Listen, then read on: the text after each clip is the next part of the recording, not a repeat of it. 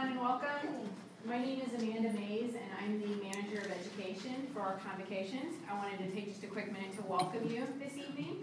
Um, our sponsors for tonight's concert are Purdue's Black Cultural Center and the Davis Family and the Davis Family Endowment. We could have a quick round of applause for them.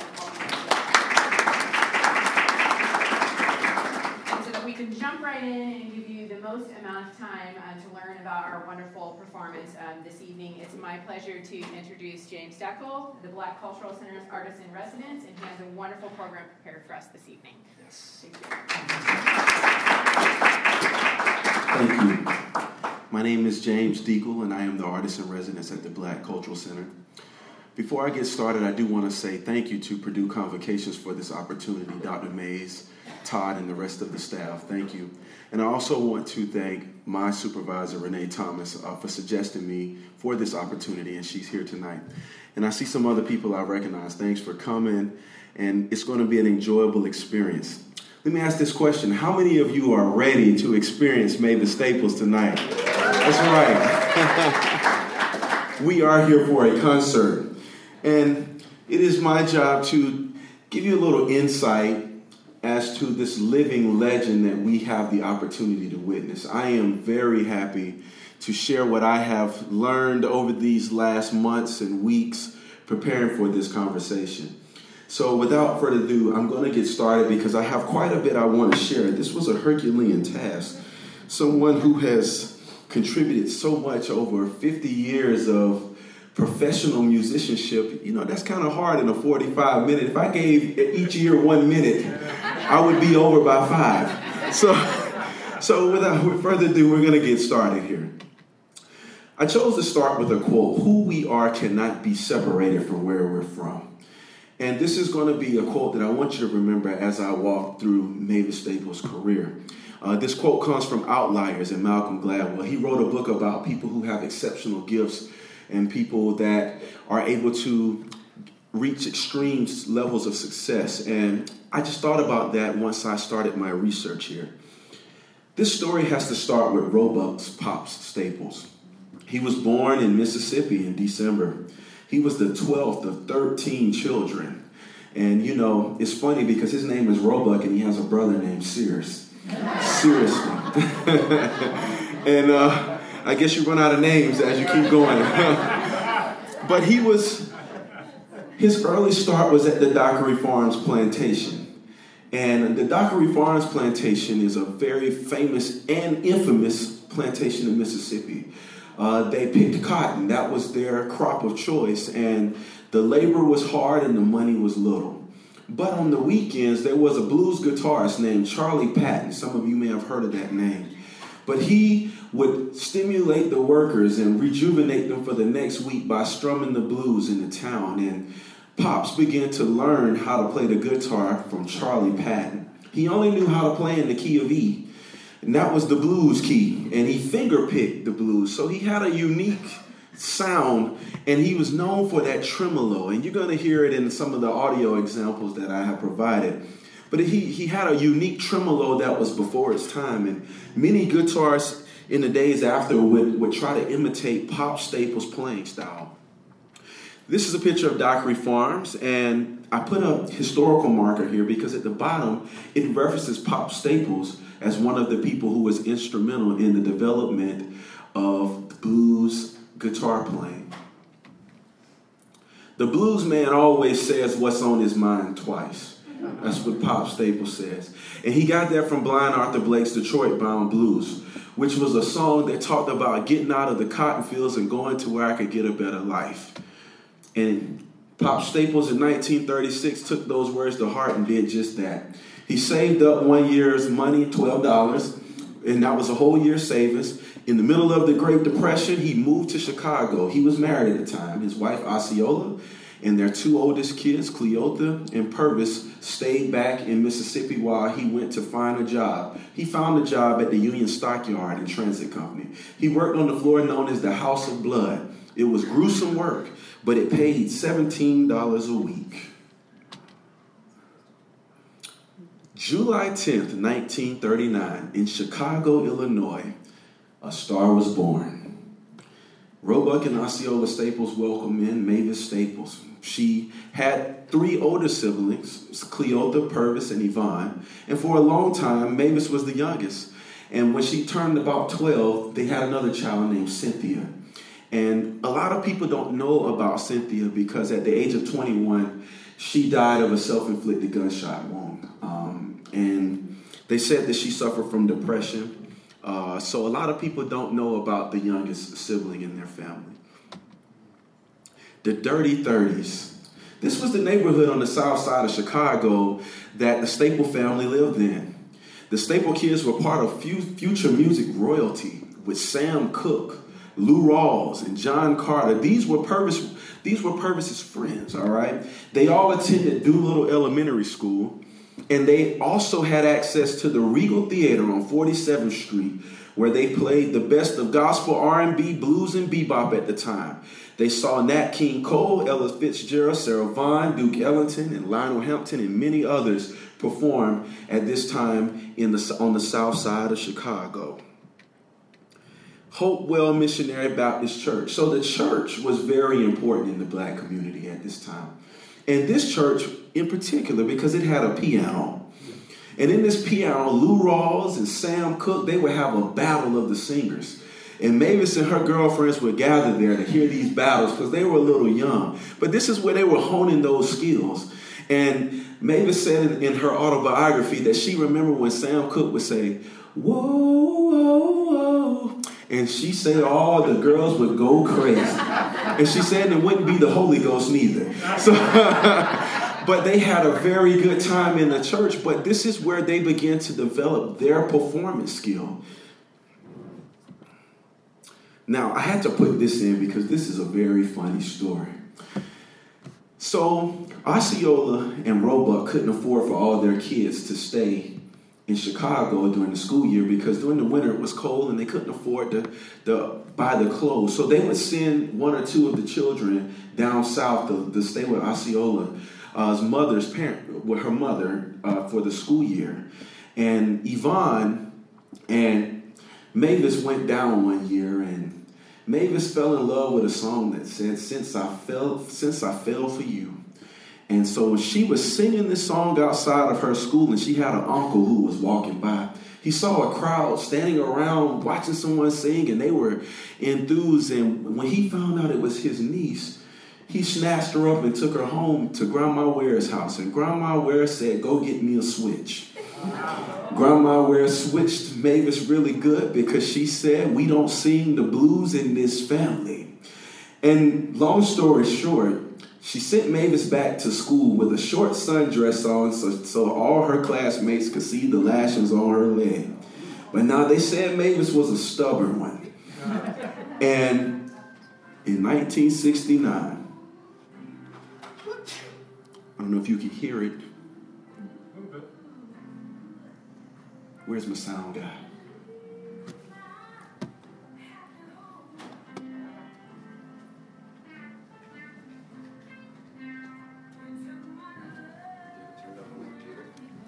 Don't know because it was up. On the computer? Mm-hmm. But. Uh, you have to click out of there to even see it.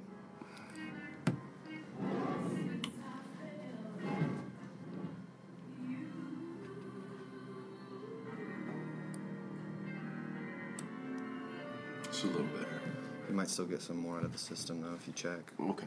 We'll, we'll just want to roll. yeah, we'll roll with it because I got a lot of information. so that was the song. So 30 years later, she recorded this song as a solo artist at Stax.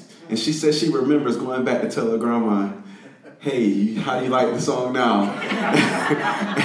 and her grandma said, you still remember that lashing I gave you? So they had a nice moment many years later. So I have to talk about Mahalia Jackson. Mahalia Jackson lived in Chicago as well. She was regarded as the queen of gospel music. She was also a contralto.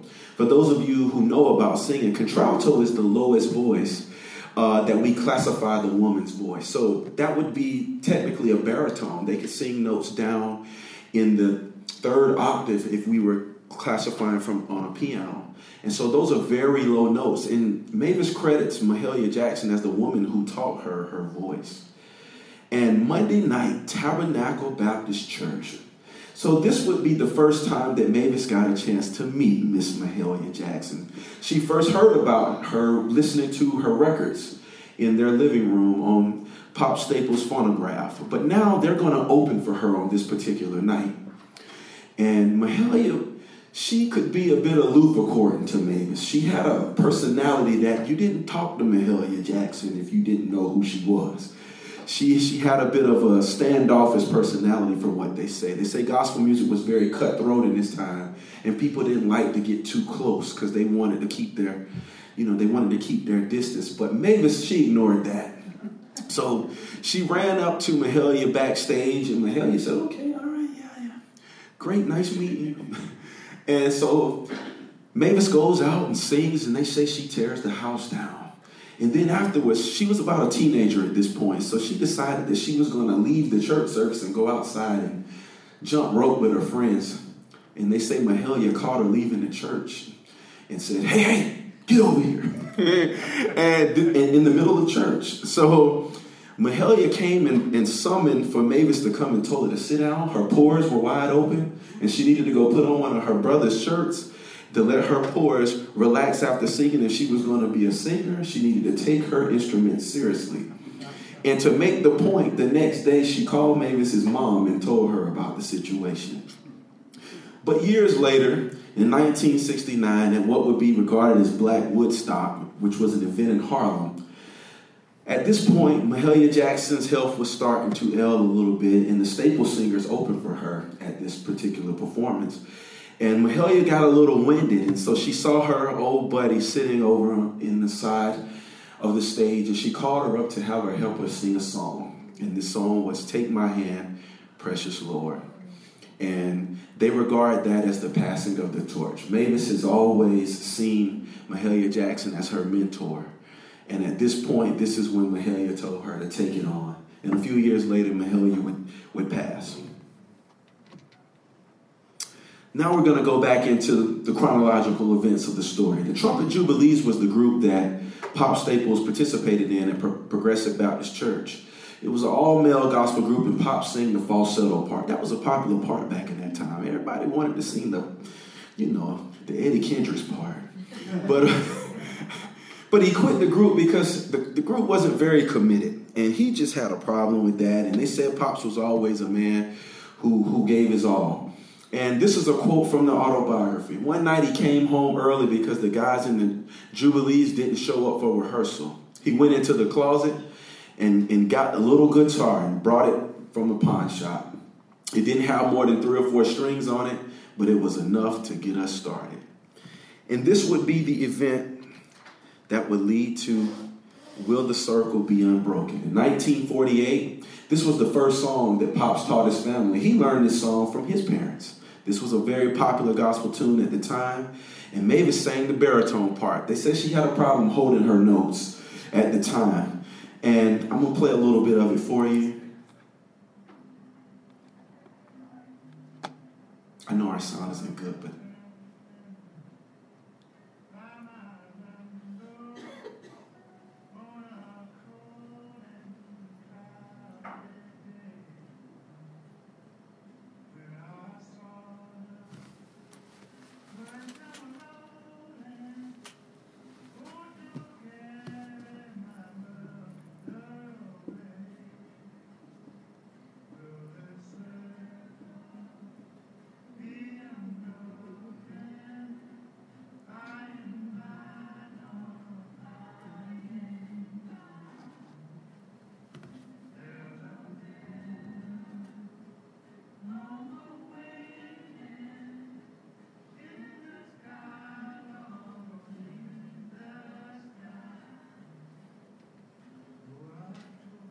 right.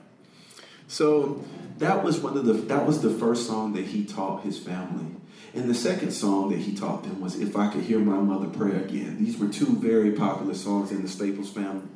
And Aunt Katie was living with the family at the time. And she heard them rehearsing and rehearsing and rehearsing. And she got to a point where she said, Y'all ought to come sing at my church. And she was a member at Holy Trinity Baptist Church. And Reverend Chester Staples, another one of the brothers, he was the pastor of the church. Remember, it's a big family here now. and this church was on 33rd Street. I put that because remember, they lived in the dirty 30s. Everything was right there in that community for them. The family collected $7 from the church offering after they got up and sang that song. And maybe say when they finished, they went back into it and they just kept singing it. The people just loved the song. And Minister Lathrop, another minister from another church, Mount Zion Baptist Church, a few blocks down, he heard the song and, and approached Pops and said, I want you to sing at my church. And that gave Pops, he got he, he was he received some confidence from that moment and he said, Children, we're gonna go learn some more songs. So the story goes that they, they would continue to sing at churches around the Chicago area. Each church they sang at, they would receive a larger offering. And each church, they would receive a well rounded reception. Why was that reception so well? Well, Pops did something that was not common at the time. He was playing blues guitar over gospel songs. now, this is the same old story for any music historian. That'll always get you in trouble or make you famous. And in his case, it made him famous. None of these musicians in the family were actually trained singers. Mavis sang in choir for about two weeks in high school, but her voice didn't blend very well, and the choir teacher told her, Look, I can't, I can't work with you. So she decided that she would quit the choir. Their harmonies were un- unconventional. I mean, you have a 12 year old singing the baritone part, Pops is singing falsetto. Purvis is the second lead, and he's singing falsetto. so it had a very unique sound to their, their sound, and, and it, it just caught on. And people just fell in love with that sound. This is an early picture of the staple singers. You see here Purvis, Pops, Cleotha, and Mavis. Now, Yvonne, they said she did not, she, she was a reluctant singer. Uh, Yvonne was more of the shy type. She liked to deal with the business and she fell in love with the South. So she returned to the South every year until she graduated from high school. So she did not sing with the group when she did not have to. So that's why she's not in the picture. Their first record label, came, uh, the first record deal was under United Records. Evelyn Gay was of the Gay Sisters. She was the pianist and she sang a lot of songs. They, they were a popular quartet group of or a gospel group, I should say. And as the Staples began to get more popular, they began to broadcast on WTAQ. And every Sunday they would they would play one or two songs, and people would hear those. And Evelyn Gay happened to hear it one day, and she approached a businessman by the name of Leonard Allen in September of 1953. They went in the studio with Leonard Allen and they recorded Sit Down Servant. But they left the label after two years. The reason they left the label was because Pops decided that, you know, we're doing good, but everybody was pushing them to want to do rock and roll. And Pop said, I'm not doing rock and roll. So he went to another label in 1953, Vee-Jay Records. Vee-Jay was actually the largest African American owned record label at the time. It was on Record Row in Chicago. It was actually on the same block as Chess Records, which was another very popular and famous label at the time. The owners were Vivian Carter and Jimmy Bracken. They were R&B and blues and gospel lovers. And this is when they recorded Uncloudy Day. Their first session was in November 1955. And this is what made the Staple Singers' career begin. Listen to this voice.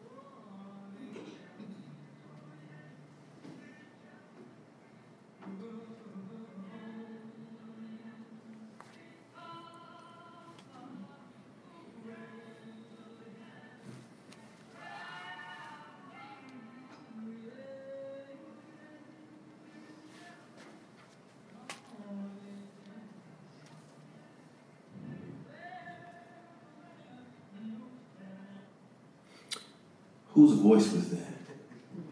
Tell me no. No, that's a low note, right? that's low for me. No. How old do you think Mavis Staples was when she was singing that? She was about 14. yes, and she was singing like that before then, okay?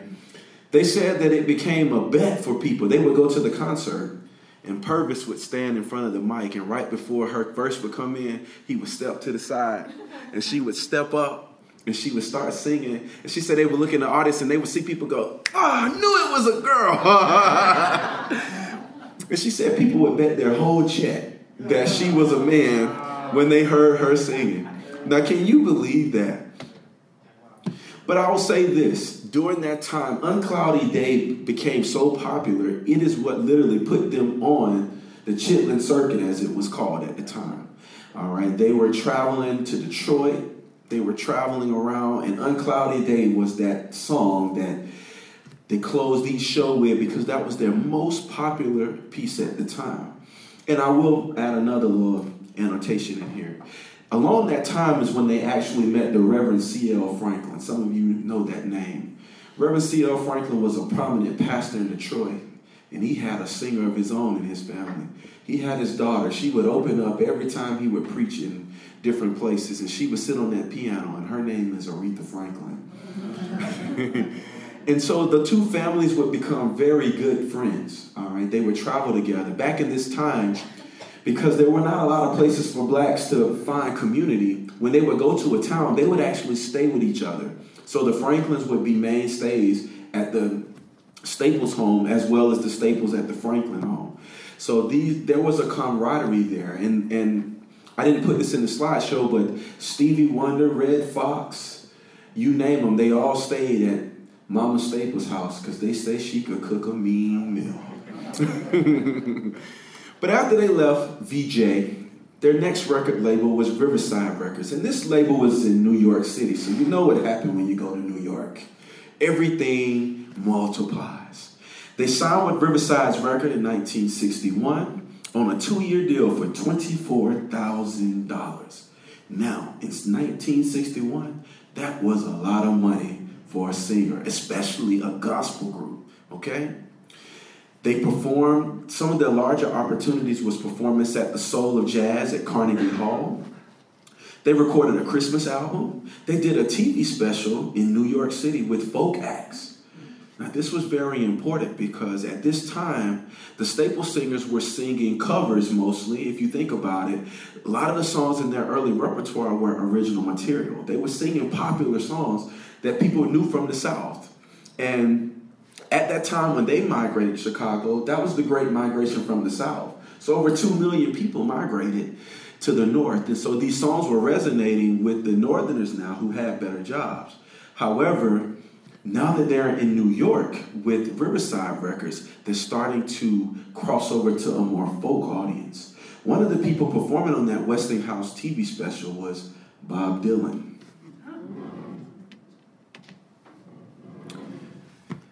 Dr. Martin Luther King Jr. One of the things that we know about the Staples family was that they were involved in the civil rights movement. Well, Pops heard of Dr. King on the radio in the 1950s. It wasn't until 1963 that he actually called Pops. Now, before this, and Pops was kind of popular at this point because in 1961 they sang at a very, very important venue, and this was the inauguration of who was the president in 1961? John F. Kennedy, correct.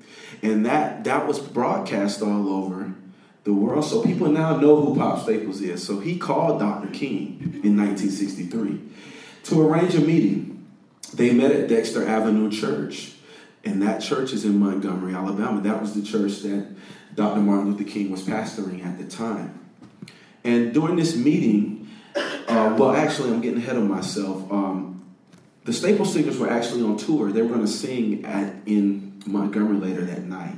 Dr. King asked them to come to the 11 o'clock service. He recognized them at the 11 o'clock service, and after the service, he met with the um, Pop Staples in a back room and they just talked and nobody disclosed what they spoke about. However, Mavis does recount they went back to the hotel and he said, if he can preach it, then we can sing it. Then we go to the Newport Folk Festival in 1963. This festival, festival was founded by George and Joy, Joyce Wein. The festival was in Rhode Island. It featured acts Bob Dylan, Joan Baez, Johnny Cash, the um, SNCC Freedom Singers, Student Nonviolent Coordinating Committee. Um, and this was a big event. First of all, Mavis said they were surprised because George and Joyce was an interracial couple, and they said in 1963 you didn't see that much. So, so they they they were taken in very welcome at this event. Um, this was a big event. Newport was one of the major attractions for this new art form, folk music, and Bob Dylan actually debuted a piece at this Newport Festival, "Blowing in the Wind." This was the first time he debuted that piece. All right. I put the Freedom Singers on here because they were very instrumental in the civil rights movement. Well, they had been traveling around the country singing of the movement, and they actually closed Newport with the Staple Singers and all of the other acts, and they joined hands and say, We shall overcome. Now, I put a question mark by Bob Dylan. I have to preface this a bit. A couple weeks ago, there was a documentary on Bob Dylan, and they didn't mention anything about what I'm about to tell you. So you can trust what I'm telling you is accurate, okay? so there's a rumor that said that Bob Dylan and Mavis Staples had a relationship. Well, I can confirm they did. At Newport, at Newport, Bob Dylan and Mavis Staples actually made their relationship official. Now, Pop Staples, he really wasn't having that. He really was upset. But Bob Dylan pursued anyway. He actually proposed marriage to Mavis Staples. She turned him down. At the time, she said she didn't feel like Dr. King would want her to marry Bob Dylan. but she would later admit that she regretted making that decision. She may say something about that tonight. Who knows? After Riverside, they go over to Epic Records. Riverside collapses and Staples signs with the CBS subsidiary. Their debut, debut release was Amen in 1965, and it was produced by Billy Sherrill. In March 1965, Selma, Alabama, there were a series of marches that took place, and I was honored to get an opportunity to actually go to that site this past year with the Black Cultural Center. We took a, a group of students down and we crossed the Edmund Pettus Bridge. Well, Pops and his family was watching these events take place on TV. See, the Staple Singers were traveling up to 200 shows a year at this point in time, so they didn't get a chance to actively march with Dr. King very often. But they kept up with everything on the newscast. And it was on in March of 1965 that Pops decided, I gotta start writing about what I'm seeing. And that's when the album Freedom's Highway was birthed. It was a live recording at New Nazareth Church on, on 79th Street in Chicago. The first music pertaining to the civil rights movement would appear on this album. It contained tracks like Wade in the Water, Why Am I Treated So Bad, and Hammer and Nails.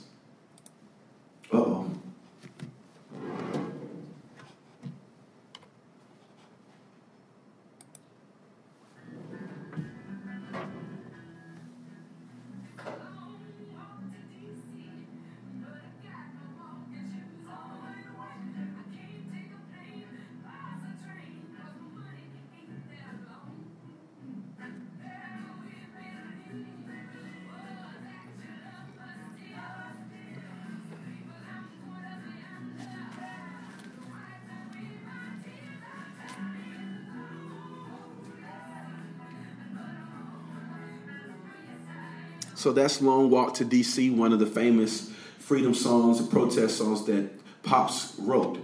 The caption you see is actually when they arrived in Montgomery, when they were marching up to the actual state capitol steps. The Stax era. I'm going to play the track 1st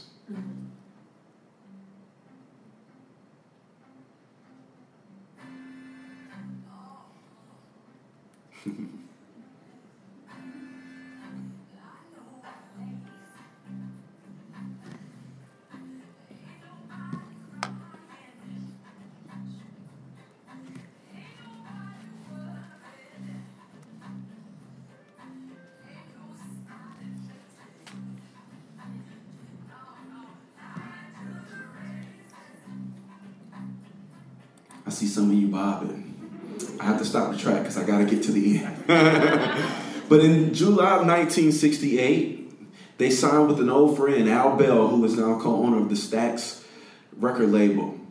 They worked with Booker T and the MGs. That was one of the in-house bands, and they were actually on the Stax label. Steve Cropper was the guitarist for that band, and he became one of their lead producers on their records when they were at the Stax with Stax. Muscle Shoals this was an area of northwest Alabama.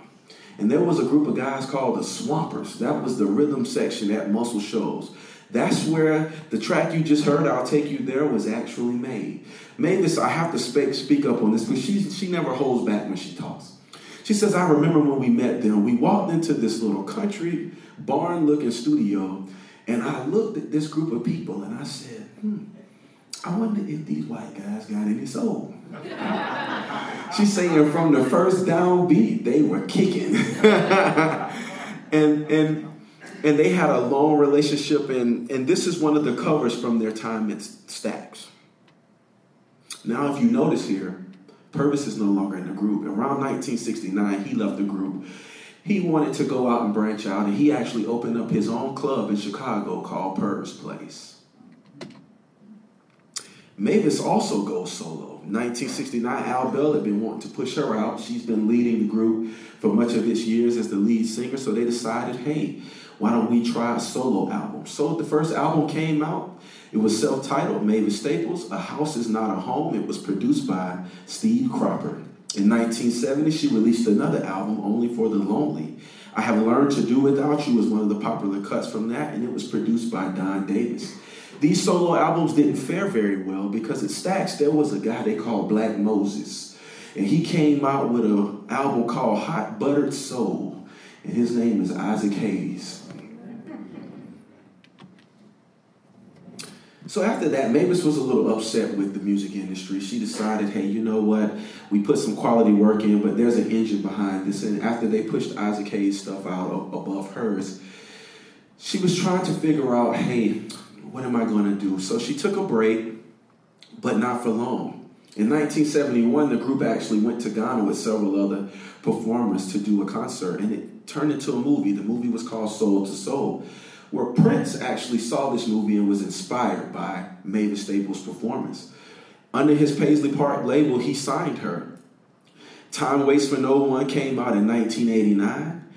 She, she was in the movie Graffiti Bridge that starred herself as well as Morris Day from Time for In the Time, as well as Prince.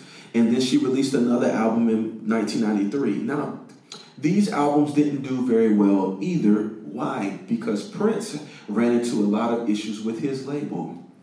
And this is when they refused to distribute his artists. And this is when he became a symbol. But she wasn't done yet she decided, you know what? I'm not I'm not finished yet. I still have more music. So her next album would be Have a Little Faith. It was produced by Jim Tullio. She had no label support. Her autobiography actually says that she spent $40,000 on credit cards to make this album. Alligator Records was the only record company that would pick up the record but it got her back on the road. She credits Yvonne because this album came in the early 2000s. Her father passed in 2000. And once her father died, she said I, I, she just didn't think she had any music left in her. But her sister had a nice, stern conversation with her, and she was back. That album garnered the attention of a young Chicago lyricist by the name of Kanye West. And in 2005, she joined him on stage at the Grammys for a performance in Jesus Walks. And that's Kanye performing. That's a picture of them performing at the Grammys in 2005. This served as this brought her back into the relevance on a, on a very national level. There began to be a lot of compilations of their former music that showed up, a lot of republishing of formerly published albums began to, to pop back into circulation. Ry Cooder, he was an Americana multi multi instrumentalist, and he produced two albums for Staples. Andy Kaulkin was the and of Anti Records. He pushed Ry Cooder to create a new sound of a lot of their old former songs. Ry Cooder actually studied Pop Staples' guitar style. When they first met, he actually plugged his guitar into Pop's amp, and she said it gave her chills because he sounded just like it. This is one of the album, one of the two albums that Ry Cooder produced. It sold 59,000 copies in 2007. It was a reinterpretation of freedom songs. It assembled freedom, and they actually assembled the real freedom singers for this project. Mavis had not been with them since Newport. Charles Neblett and Rutha Harris were two of the originals that actually recorded on that project. Her next album was Live, Hope at the Hideout. Hideout was a very small blue collar bar, from what she said, and they packed in there. I actually have the picture from the session. And the album was released on November 4th of 2008. And then sitting in the audience was Jeff Tweedy of the band Wilco. He was sent there by one of the label owners at Anti because they wanted her to consider working with him and he wanted to see what her music was like. So he attended the live recording and he agreed to produce two albums for Staples. The first one was You Are Not Alone. It was released in 2010 on her 71st birthday. Well, not on her 71st birthday, but right after her 71st birthday. It won her first Grammy for Best Americana Album. Now, the Staples did win a Grammy. Pops won a Grammy in 1999 for a solo project that he put out, but this was her first Grammy. Okay. She actually was able to tour this album on 169 tour dates, including Lollapalooza, which was, is a huge festival in the Chicago area. 169 tour dates. Y'all see her birthday up there? In 2013, she released One True Vine, mostly acoustic. It features pop civil rights songs and I Like Things About Me. Your Good Fortune was released in April of 2015. This was an EP, four tracks. It was produced by Son Little, and it features two originals and two Staples classics. And Living on a High Note, released February 2016. It was produced by Matthew Ward, and it was inspired by Pharrell Williams' Happy. I'm going to play this one for you. I know I had to rush to the end, but I want to leave a little time for you to ask a question or two.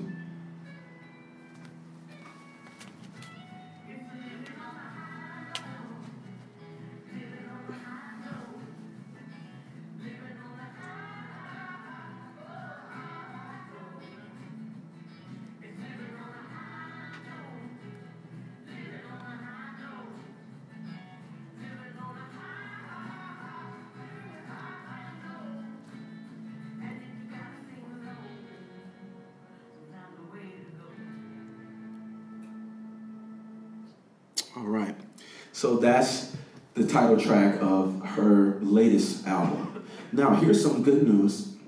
I've been doing so much research on Mavis Staples, Google now tells me everything she does. so I'll be the first to tell you earlier today, the Staples actually released a Christmas album. Came out today. So if you're interested in that, Go check that out. I, I have just about four and a half minutes to take a few questions. 45 minutes goes really fast. I know I didn't get a chance to cover a lot of things like her Curtis Mayfield and Let's Do It Again, but I knew that I wanted to try to get to where she is now before the 45 minutes was up. I have time for two questions, I would say. Anybody want to ask? Anything you would like to know? Yes, sir. Was she ever able of financial success? in her autobiography, uh, she doesn't go into detail about her finances, but I will say she lives on a condo overlooking Lake Michigan. So I'm going to assume she's all right. and I'm sure her catalogs are doing very well. And I don't know how they're distributed, but I'm sure she's doing pretty well. Great question. Another question. Does she have children? Good question. She does not have children. She actually did get married. Um, she married Spencer Leak. He was a mortician. It did not work out. She said he was trying to bury her.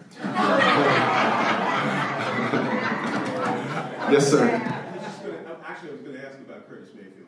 Okay, yes. So Curtis Mayfield grew up with them. He was actually a part of a group called the Impressions. They were inspired by Pop's early on in the early 50s. Um, he would go on and become a secular artist. They would stay in their lane for the longest. But in at, when they were at Stax, um, Curtis Mayfield actually became the executive producer of the soundtrack for two up and coming actors uh, in Sidney Poitier and Bill Cosby in Let's Do It Again. Pops was very reluctant because that was their only secular song. They had never performed a secular song to that point.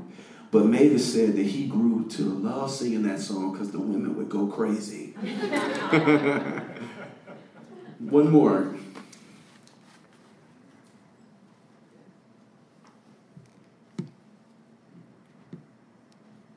Yes.